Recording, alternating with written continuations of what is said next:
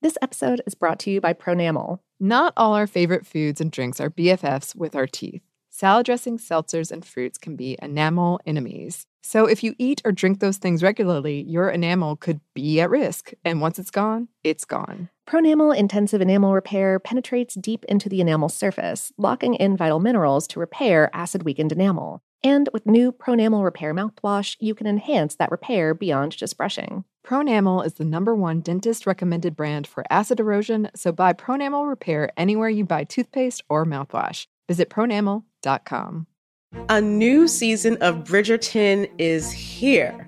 And with it, a new season of Bridgerton, the official podcast. I'm your host, Gabby Collins, and this season, we are bringing fans even deeper into the ton. Watch season three of the Shondaland series on Netflix. Then fall in love all over again by listening to Bridgerton, the official podcast, on the iHeartRadio app, Apple Podcasts, or wherever you get your podcasts. Subscribe to catch a new episode every Thursday. Hey, girlfriends, it's me, Carol Fisher, back with another season of the global number one podcast, The Girlfriends. Last time, we investigated the murder of Gail Katz. This time, we're uncovering the identity of the woman who was buried in Gail's grave for a decade before she disappeared. Join me and the rest of the club as we tell her story. Listen to season two of The Girlfriends, Our Lost Sister on the iHeartRadio app, Apple Podcasts, or wherever you get your podcasts. Hi, I'm Michael Rapaport. And I'm Kebby Rapaport. And together we're hosting Rapaport's, Reality Podcast. We have a passion for reality TV, and we're inviting you into our living room. We're dissecting the drama and we're giving praise to the single greatest form of entertainment on television today. That is right. Reality TV is the greatest form of entertainment on television today. Listen to Rapaport's Reality with me, Kebby Rapaport. And me, Michael Rapaport, on the iHeartRadio app, Apple Podcast, or wherever you get your podcast.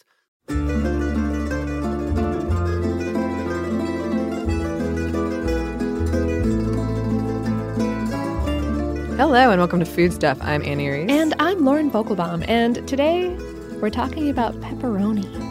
Yes, we are. Do you have any opinions, thoughts about pepperoni, Lauren? Um, it gets a little bit greasy for me sometimes, but uh, I mean, it's delicious. It's made of like salt and fat Yeah. and savory flavors, and oh, I mean, what can what can go wrong other than a number of things with your health? I mean, yeah, absolutely.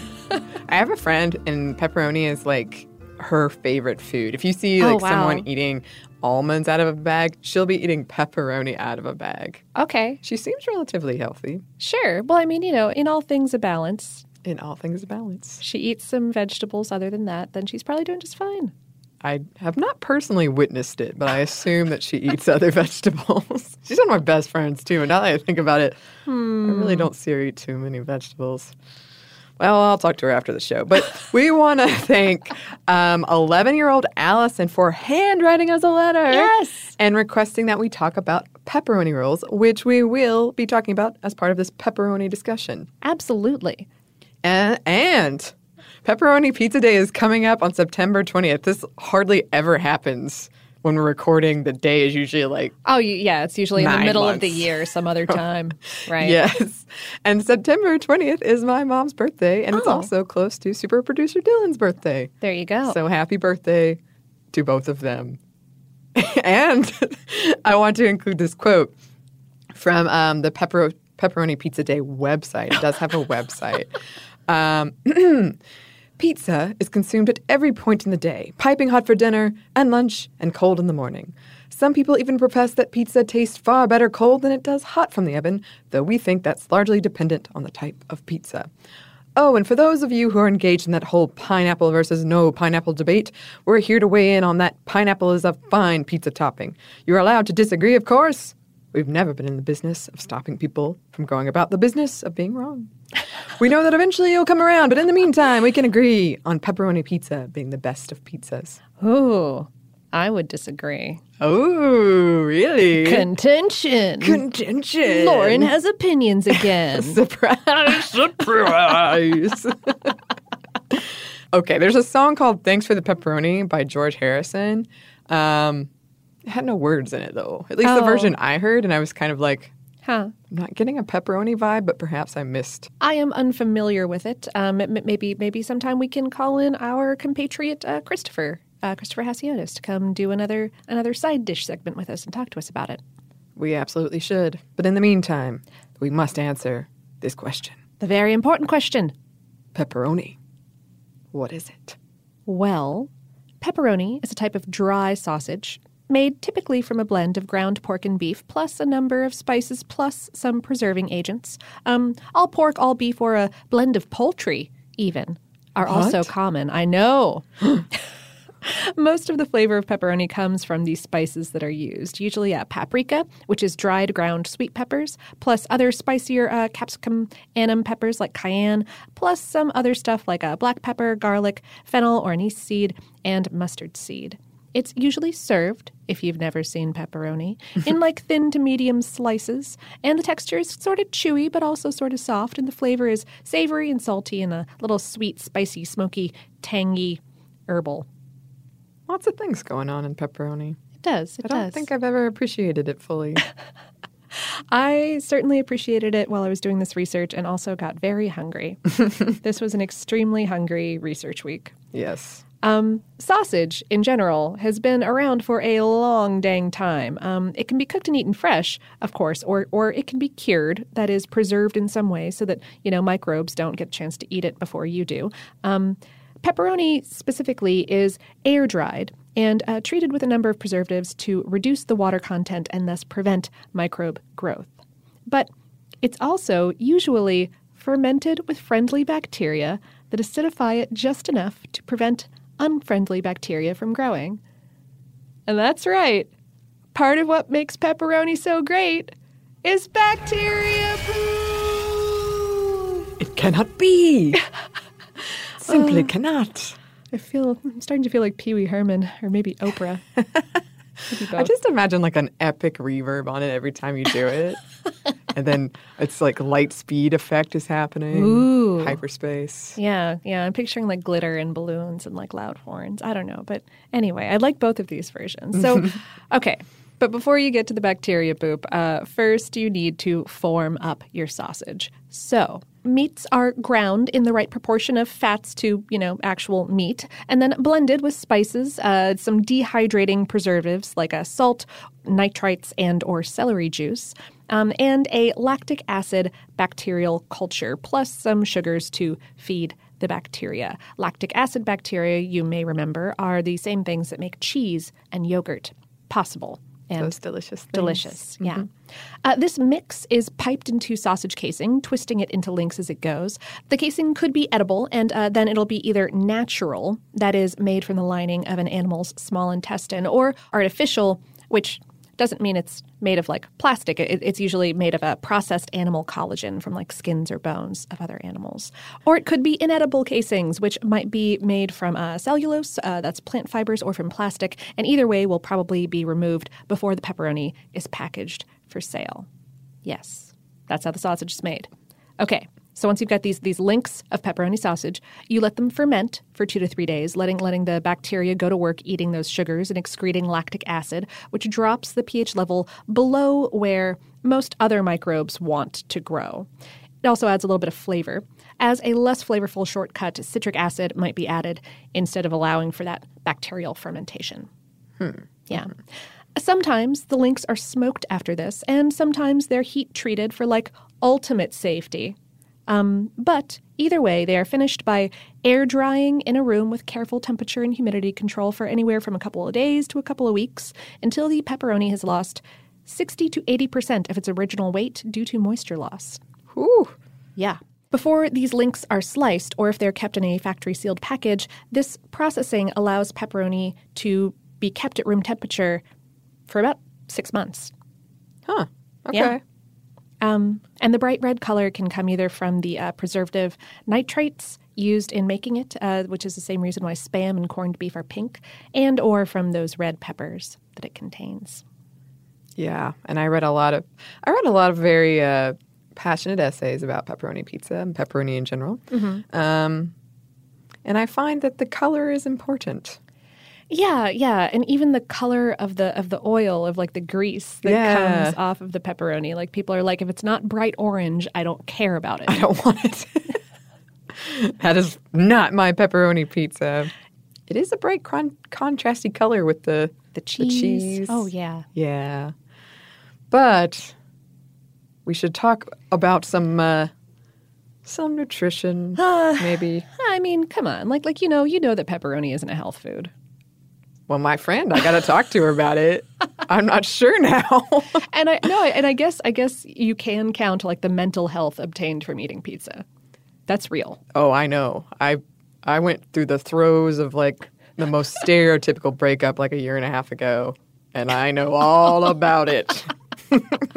Pizza pizza is a mental health food. It's true.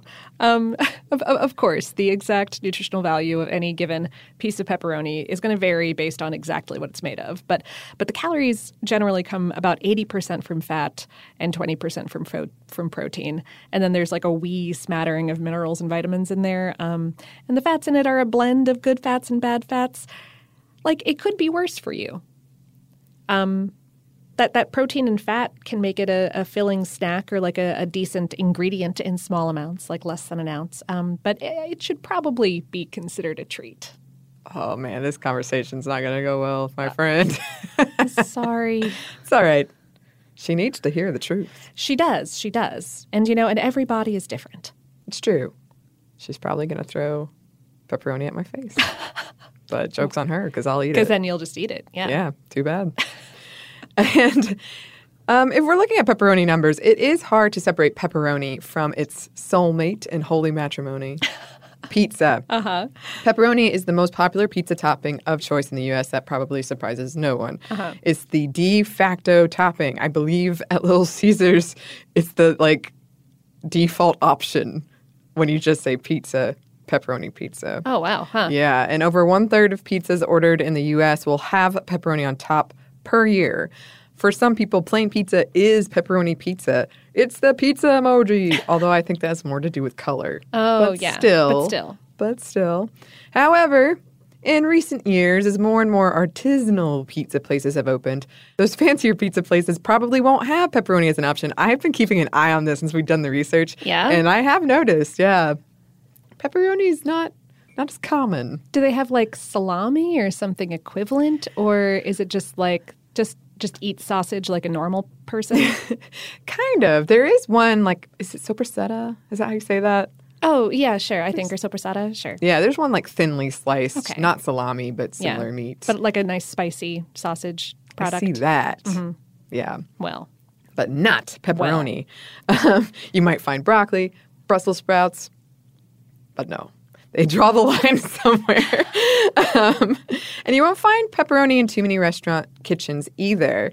And this is sort of a thing. Pepperoni is very much looked down on by a lot of folks. Michael Ruhlman, who has written a book on charcuterie and salami in specific, said of pepperoni, Bread, cheese, and salami is a good idea, but America has a way of taking a good idea, mass producing it to the point of profound mediocrity, and losing our sense of where the idea comes from. Ooh, harsh words. and speaking of harsh words, there's a rant over at the So Good blog titled, No, I Don't Want to Order Pepperoni Pizza. Do I Look Like I'm 12 Years Old? which was later reblogged on Slice as part of an article called Why Pepperoni Pizza Sucks. And uh, I wanted to include a quote. Pepperoni, while okay, is simply not good enough to have earned its place as the default pizza order of choice on merit alone. Hell no. I believe it has earned that place through process of elimination, unadventurous American taste buds, and dumb luck. It's cheap, it's meaty, it's salty, and it adds additional flavor to an otherwise bland pizza. But you know what? So does sausage. But sausage just doesn't look good in photos like pepperoni does. So pizza places don't advertise the shit out of it. With your help, we can knock pepperoni pizza from its undeserved throne as the go to pizza option after cheese. Yes, with your willingness to speak out and a little elbow grease, we can end the tyranny of pepperoni pizza and return it to its rightful place off the default pizza pedestal and back onto the list of general topping choices with everyone else, which frankly is where it belongs. Pepperoni pizza is not special. It is not above criticism, and it is not deserving of protected status. Ooh. It goes on. It goes on and on. I was a little, a little taken aback. oh, I can keep scrolling You're like, down. oh, and there's, oh, they're not done yet. Dear me, I mean, people have opinions, as we've said on the show. Absolutely. But some chefs, um, big on the head to tail whole animal movement, are crafting fancy pepperoni that uses a lot of celery juice in the place of nitrates, for example, which does mean it loses its bright red orange hue and the bright grease that results that we were talking about. Um, some are trying to bring that chewy, smoky, hot pepperoni into this artisanal pizza movement. In one restaurant in New York City, Torrisi Italian Specialties has several upscale takes on pepperoni, like pepperoni snow, and they use the same method to make that I use for butter and pie crust, which is to freeze it and then shave it with like a grater. Yeah. Um, pepperoni vinaigrette and a pepperoni potato salad that sounded amazing, and I want it right now. Oh, If you know they want to send it to me, yeah. If anyone wants to ship us, mm, ship carefully, friends. Ship carefully. Don't poison us, please. Hormel is the best selling brand of pepperoni. The company sold 40 million feet of pepperoni, enough to tunnel through this very planet that we live on, leading up to the 2011 Super Bowl. Oh. Just leading up to the Super Bowl. Okay. For the Domino's fact of the episode, and Domino's, you should really get in touch. Apparently. The executive vice president of opera- operations estimates that 50% of pizzas ordered from Domino's are pepperoni. And that's compared to about 35 years ago when the number was about 30%, Oh, wow. which equates to an annual 29 million pounds of pepperoni. Woo! Heck. Yeah. Serious Eats ran an article a few years back calling Sopressata uh, the new pepperoni, but pepperoni has had some serious staying power, and I don't think it's going anywhere. Me neither. So, So, if uh, it's not going anywhere, where has it been? let's find out. But first, let's take a quick break for a word from our sponsor.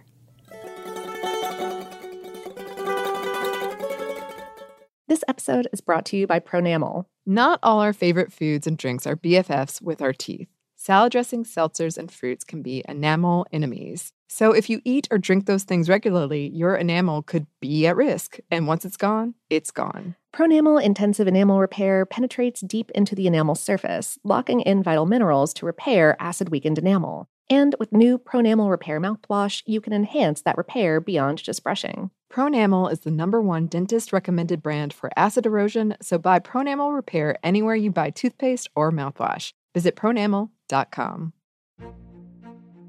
A new season of Bridgerton is here. And with it, a new season of Bridgerton, the official podcast. I'm your host, Gabrielle Collins, and this season, we are bringing fans even deeper into the ton. Colin Bridgerton has returned from his travels abroad. Is betrothal written in the stars for the eligible bachelor?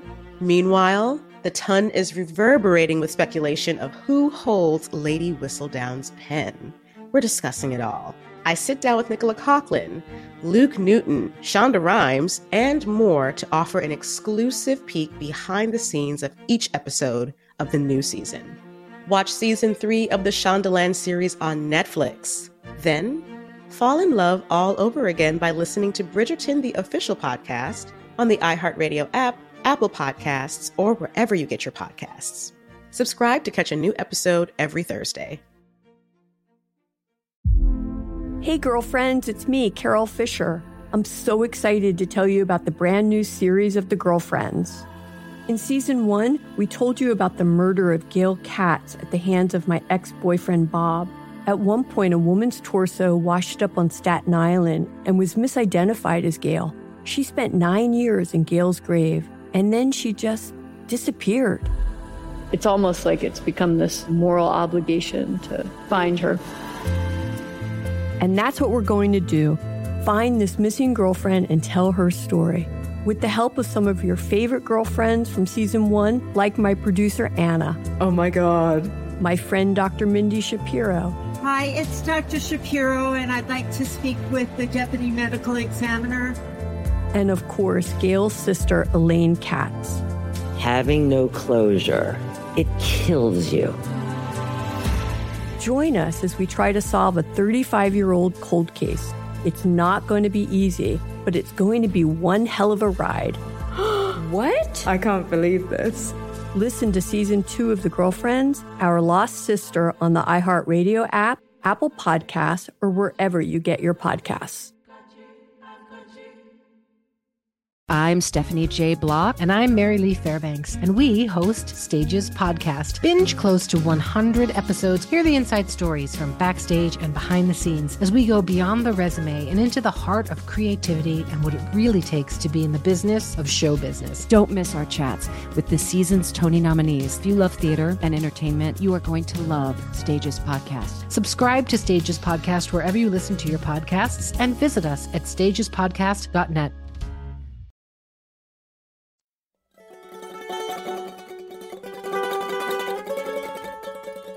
And we're back. Thank you, sponsor. Yes, thank you. So, uh, fermented, dried sausages have been around in multiple cu- cultures for multiple thousands of years.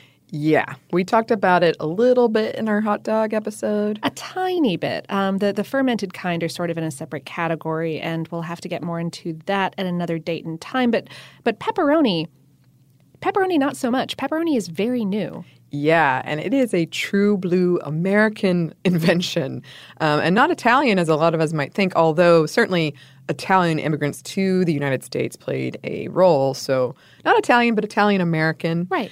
Um, in Italian, the word pepperoni, although spelled spelled with one p instead of two, refers to big peppers like bell peppers. Mm-hmm. Um, there isn't a salami called pepperoni. There are some that are similar to pepperoni, but they aren't called pepperoni. Uh, and like I said earlier, pepperoni does usually contain dried ground sweet peppers like bell peppers. So maybe like a little bit of linguistic confusion over whether the Italian term pepperoni referred to the peppers or the sausage made with the peppers created the American term pepperoni, uh, meaning just the sausage. I don't know. No one knows. no one knows. Mysteries of sausage history. Yep.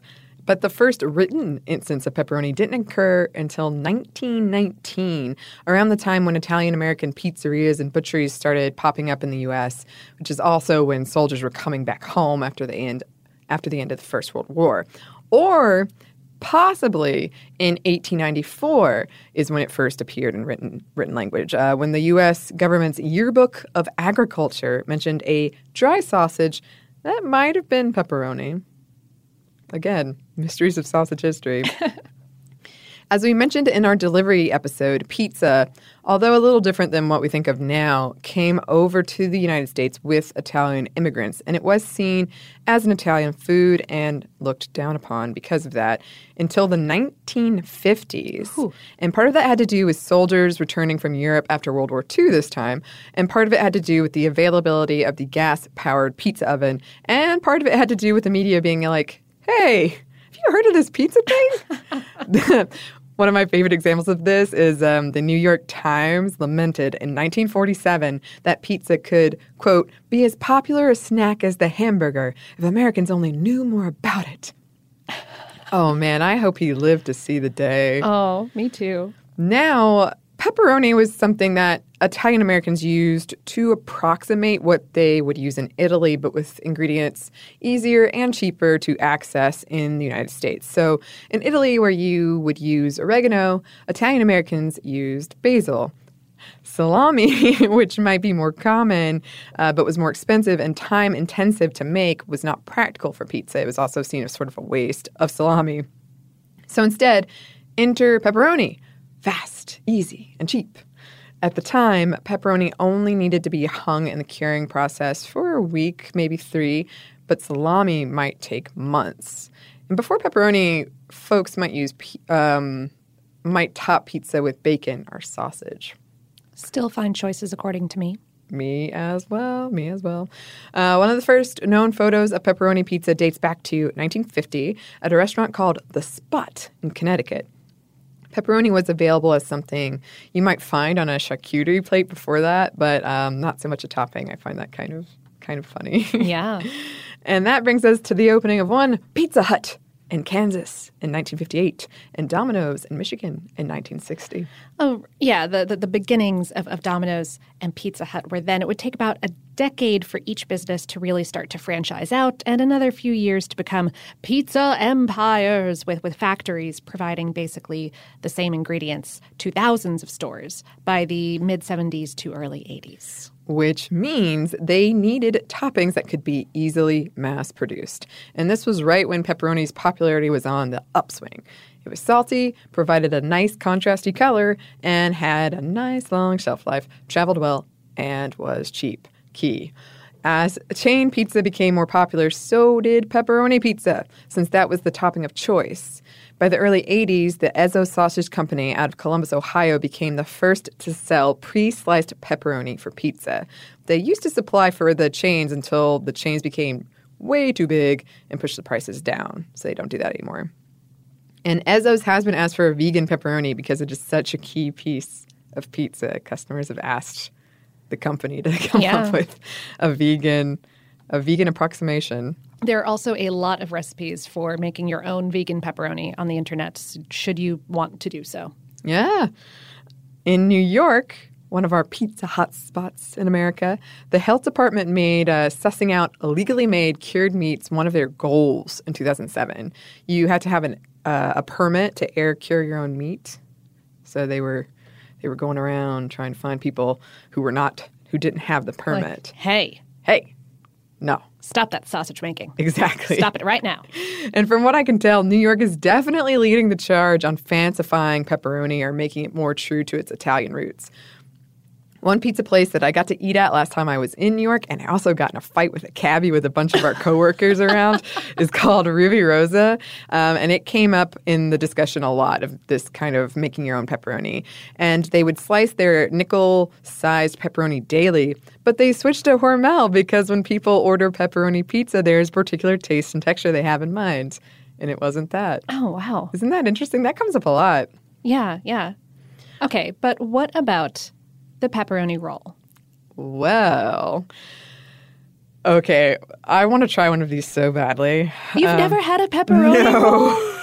I didn't Oh, even know it was a thing. Oh my And now, yeah. goodness, you are so from the south. Okay, all right. We can Yes. we can make this happen. Okay, well, if you're like me and you don't know what this is, uh, it is a delicious sounding state food of uh, West Virginia. Essentially, this is pepperoni wrapped in bread dough. And the dough is a soft, yeasty roll made with white flour. As the roll bakes, the fat from the pepperoni sort of infuses into the bread. Oh yeah. Mm.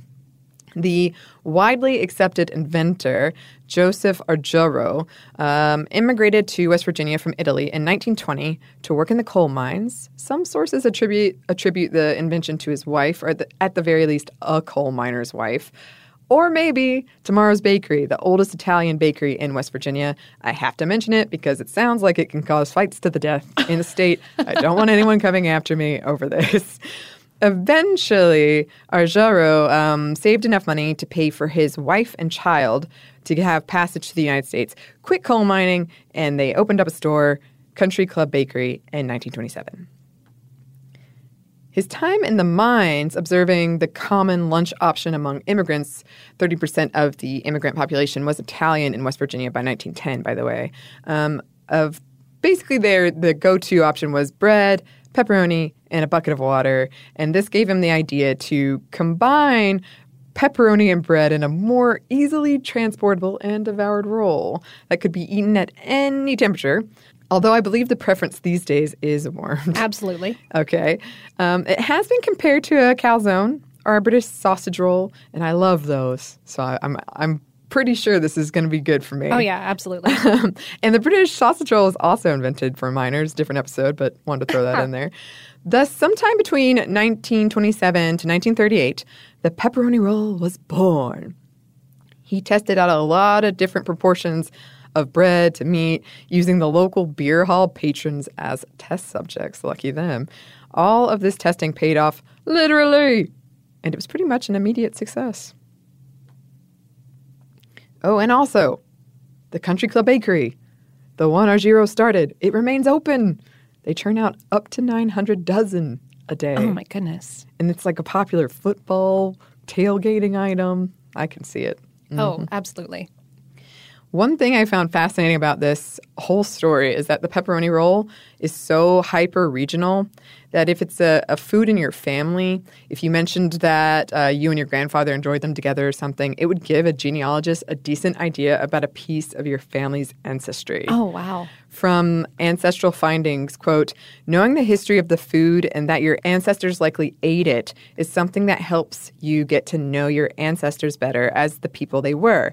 Knowing they snacked on pepperoni rolls gives you a glimpse into their everyday lives that is invaluable to genealogists. Wow. Fascinating. Ah. Um, I also thought this was interesting. A restaurant in Clarksburg, West Virginia called Mama's Country Kitchen serves Italian style foods. Uh, I, I find that very interesting. That's where like the whole ground zero of this was. But it just goes to show how many Italian immigrants, immigrants were, were there. right there. Sure. Um, a headline at Munchies called Pepperoni Rolls an edible part of West Virginia history. But enter the U.S. government in 1987. Oh, Ba-ba-bum. not into my pepperoni roll. Yes, they were coming for your pepperoni rolls. the Department of Agriculture wanted bakeries serving pepperoni rolls to be reclassified as the more strictly regulated meat processing plants. Oh. West Virginia Senator one Jay Rockefeller intervened to stop this proposal. He said, had it been passed, quote, the pepperoni roll may have ceased to exist. That would be a tragedy. It has splintered into a couple of different preparations cheese and pepperoni roll, shredded versus ground pepperoni, single stick versus multiple sticks, sticks versus slices, cheese versus no cheese. You can get them all over from gas stations to fancy bakeries. Possibly the one in the gas station is from the fancy bakery. they can vary largely in size. Um, there are claims that the pepperoni roll cannot be replicated outside of the region, much like bagels in New York because of the water. So yeah, people got opinions. They certainly do. I've I've had some like I guess apocryphal uh, pepperoni rolls from Pennsylvania, from the Pennsylvania area. Whoa! Even even moving into Ohio, mm-hmm. this is probably very very controversial. Probably. I I didn't know I I enjoyed them. For once, I was not on the forefront of the controversy. I just liked eating them. Excellent. uh, we have another controversy for you about the curl of pepperoni. To curl or not to curl. But first, we've got one more quick break for a word from our sponsor.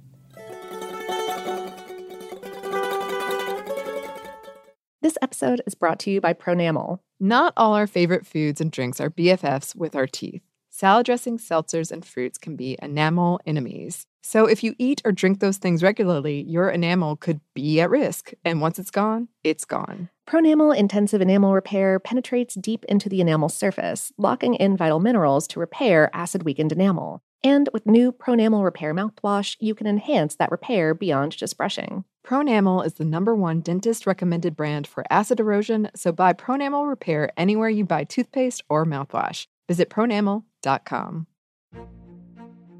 A new season of Bridgerton is here. And with it, a new season of Bridgerton, the official podcast. I'm your host, Gabrielle Collins, and this season, we are bringing fans even deeper into the ton. Colin Bridgerton has returned from his travels abroad. Is betrothal written in the stars for the eligible bachelor? Meanwhile, the ton is reverberating with speculation of who holds Lady Whistledown's pen. We're discussing it all. I sit down with Nicola Coughlan, Luke Newton, Shonda Rhimes, and more to offer an exclusive peek behind the scenes of each episode of the new season. Watch season three of the Shondaland series on Netflix. Then, fall in love all over again by listening to Bridgerton, the official podcast, on the iHeartRadio app Apple Podcasts, or wherever you get your podcasts. Subscribe to catch a new episode every Thursday. Hey, girlfriends, it's me, Carol Fisher. I'm so excited to tell you about the brand new series of The Girlfriends. In season one, we told you about the murder of Gail Katz at the hands of my ex boyfriend, Bob. At one point, a woman's torso washed up on Staten Island and was misidentified as Gail. She spent nine years in Gail's grave and then she just disappeared. It's almost like it's become this moral obligation to find her. And that's what we're going to do. find this missing girlfriend and tell her story. With the help of some of your favorite girlfriends from season one, like my producer Anna. Oh my God. My friend Dr. Mindy Shapiro. Hi, it's Dr. Shapiro, and I'd like to speak with the deputy medical examiner. And of course, Gail's sister Elaine Katz. Having no closure, it kills you. Join us as we try to solve a 35 year old cold case. It's not going to be easy, but it's going to be one hell of a ride. what? I can't believe this. Listen to season two of The Girlfriends, Our Lost Sister on the iHeartRadio app, Apple Podcasts, or wherever you get your podcasts. I'm Stephanie J. Block. And I'm Mary Lee Fairbanks, and we host Stages Podcast. Binge close to 100 episodes. Hear the inside stories from backstage and behind the scenes as we go beyond the resume and into the heart of creativity and what it really takes to be in the business of show business. Don't miss our chats with the season's Tony nominees. If you love theater and entertainment, you are going to love Stages Podcast. Subscribe to Stages Podcast wherever you listen to your podcasts and visit us at stagespodcast.net.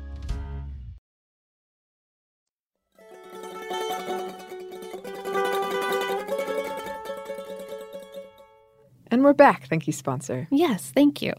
So, okay, Annie, when you're eating a slice of pepperoni pizza, Mm-hmm. do you prefer for the for the pepperoni slices to lie flat or to kind of curl up? I like a curl. You like a curl? Well, a slight, not too much of a curl, but a slight curl. like enough to get like the edge all crispy? yeah. Yeah. All right. So, yeah, yes, you y'all may have also noticed that some pepperoni slices on pizza curl up, all like concave like when they're cooked on top of on top of pizza. You know, the edges pop up, creating creating that shape sort of like a contact lens. Um, which places those edges closer to the heat source and creates, yes, this uh, almost burnt, crisp, melty sort of ring around the edge of every pepperoni slice and a little bit of liquid fat might pool in the center of those curved slices. Writing for Serious Eats, one J. Kenji Lopez Alt calls this a grease chalice. this is uh, this is after the uh, winning entry from a paiku contest. Oh, I love it. Uh, crisp pepperoni, edge curled from heat, a chalice of sweet hot oil. Mm. That was submitted to the Paiku contest by one Mr. Sin in 2005. Very And beautiful and moving, Mr. Sin. It is. But other pepperoni slices lie flat and cook fairly evenly. Uh, may- maybe some slices are crisper than others based on like the heat distribution in the oven, but but that's it. What? The aforementioned Serious Eats writer went on a deep dive about why this happens. So deep. He ran a whole bunch of experiments with different types of pepperoni. And what he determined is that whether your pepperoni curls or lies flat depends on a couple of science factors. Pepperoni science factors? Oh, yeah. Uh, the thickness of the slices is one of them, and how the pepperoni was stuffed into its sausage casing is the other. Really? Yeah. All right. So, so the physics at work when your pepperoni curls up is that is that once once those pepperoni slices are in a hot oven, the top side of the pepperoni slice is is going to get hotter faster than the bottom side that's actually touching the pizza. Uh, that's because the air in the oven touching the tops of the pepperoni is very hot, but the bottom side is insulated by the cheese, the sauce, and the dough beneath it. That means that the top cooks faster than the bottom does, meaning that water evaporates from it faster, meaning it shrinks faster. Okay. The edges, which receive the most heat of all, shrink the fastest, thus curling upward, you know, like sort of like, like pin- pinching in, yeah? Um, up, up towards the source of the heat, while the cooler center uh, stays, stays put. The edges can also shrink faster than the center because uh, since pepperoni is dry aged, the edges will have had more moisture evaporate out of them to begin with. Um, but yeah, uh, once the, the edges are away from that insulating pizza, they can crisp up, sort of like, like bacon in that hot oven air. So, the thickness of the slice of pepperoni matters because if a slice is too thick, it takes longer for the heat to permeate even the edges and it'll more or less stay flat. And if the slices are too thin, they'll heat up pretty fast all the way through um, so that they won't have a chance to curl up. Medium cut slices have the right amount of temperature differential to cup the most. Oh. I'm so glad science exists to, to tell me this. Less important, but still at work here, is how the sausage was made to begin with. Because, okay, when, when the ground meat is stuffed into the casing, it may either go in pretty smoothly and evenly, or it may flow in unevenly and, and fill the casing in more of like a like a U shape than a straight line. Um, that the edges of the casing fill more quickly than the center. Um, that might be because the, the meat is kind of sticking to the side of the casing as it hits, or because you're using a pipe that's smaller in diameter than the casing and it's just a flow pattern thing that happens. But yeah, evenly versus U shape.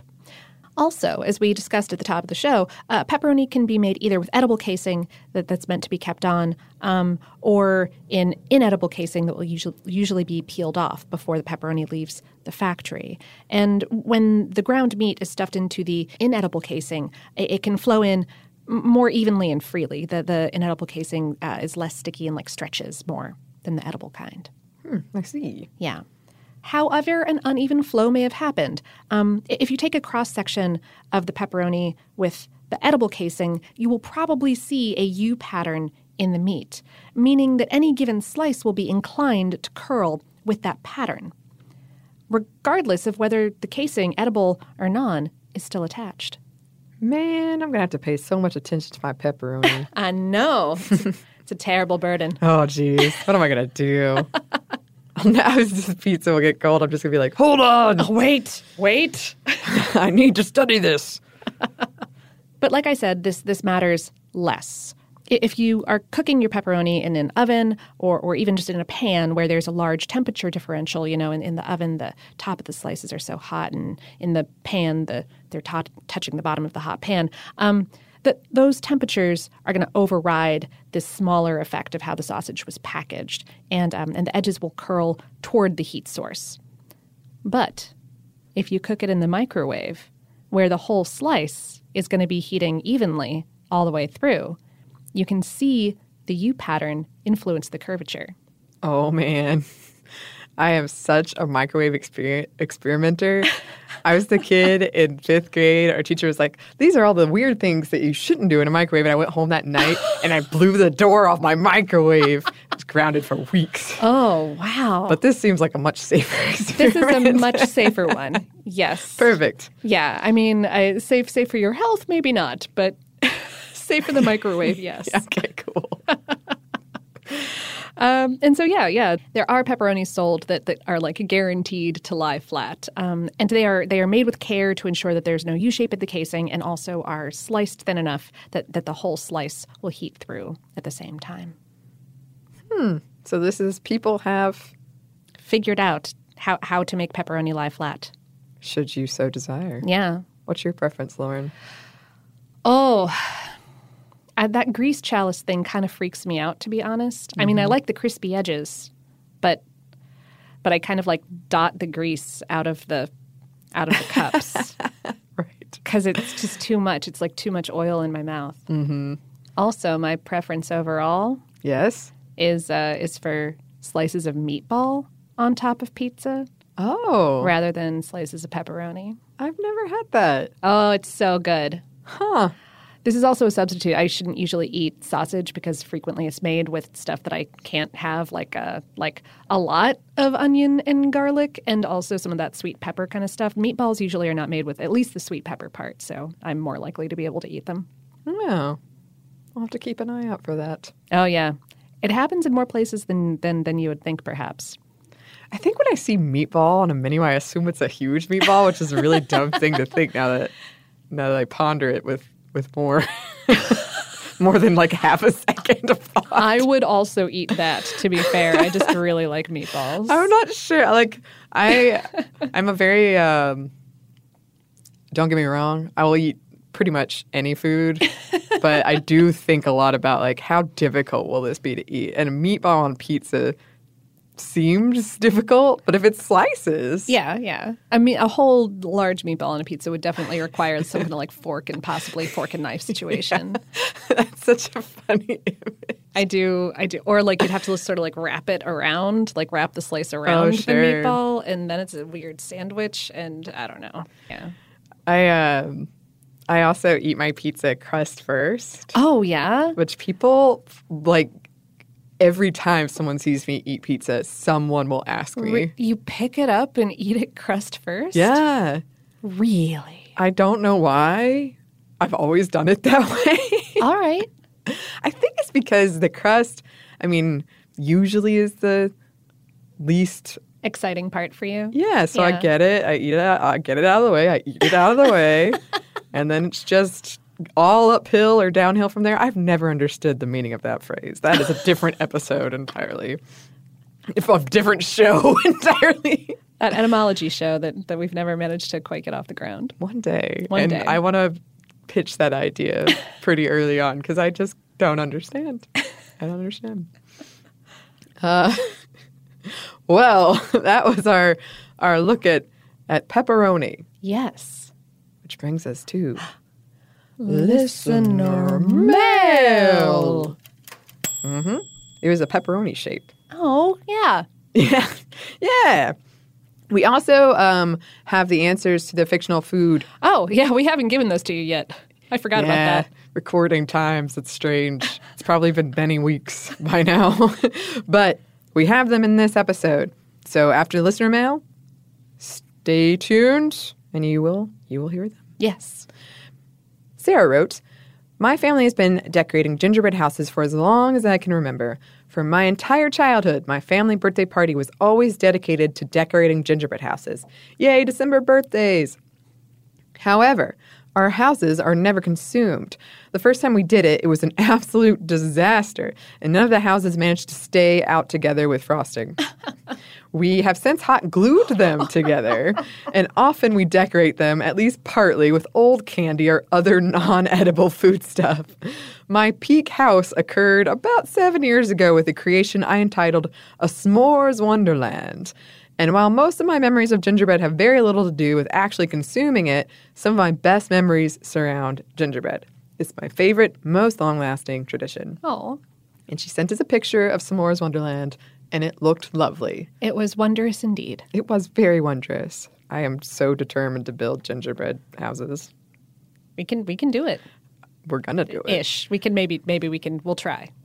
We'll give it an old college effort, as they say. I'm not I'm not an engineer. Uh, Kelly wrote, Your vending machine episode made me remember my days in elementary school. I went to a small school that was K through 12. We didn't have a cafeteria, so they would set up tables in the auditorium. And we didn't have a lunch lady, we had a short row of vending machines. I believe there was one for soup, one for milk, and one for various snacks. I never used them. I ate a PB&J every day, plus a fruit roll-up or Dunkaroo. Yep, I'm a 90s kid. There was a woman named Dottie who stood near the machines with a bag of quarters for kids who needed change. We eventually merged with a bigger school and constructed a cafeteria. Ah, nostalgia. So many of you wrote in and said that you didn't have um, lunch ladies. You had vending machines, and the vending machines never worked, so they had to hire somebody who was essentially a lunch lady. to and would just have money. Like you'd pay her or him, and They would like obtain the food from from the machine for you. Yeah. yeah, interesting. Tw- twisted webs we weave. Twisted webs. we weave. it's true. Till the the vending machines come to life and become our overlords. Stephen King predicted it. All right. now for our fictional trivia answers. Yes. Ooh, ah. All right. Number one was Willy Wonka or Charlie and Chocolate Factory, whichever. Mm-hmm. Number two was green eggs and ham. Number three was South Park. Four was Scooby Snacks. Five was SpongeBob SquarePants. Six was the Teletubbies. Seven was The Simpsons. Eight was Stone Soup. Nine was Calvin and Hobbes. Ten, I Love Lucy. 11 was 30 Rock. And twelve was Pulp Fiction. And for the tiebreakers, one was A Clockwork Orange. Two was Arrested Development. And three was Ghostbusters. so if you didn't cheat, um, congratulations to however, however many points you got. Special congratulations to Team Hyrule, team of one, Zelda, um, who sent us her, she emailed us her answers and she got a pretty good score. Heck yeah. Yeah. And I I'm going to guess a lot of you probably got a pretty good score. But uh, we have no way of judging you otherwise. Absolutely not. So, If you would like to email us, you can. Our email is foodstuff at howstuffworks.com. We're also on social media. You can find us on Facebook and Twitter at FoodstuffHSW. We're also over on Instagram at Foodstuff. We hope to hear from you. Thank you, as always, to our super producer, Dylan Fagan. Thank you to you for listening, and we hope that lots more good things are coming your way.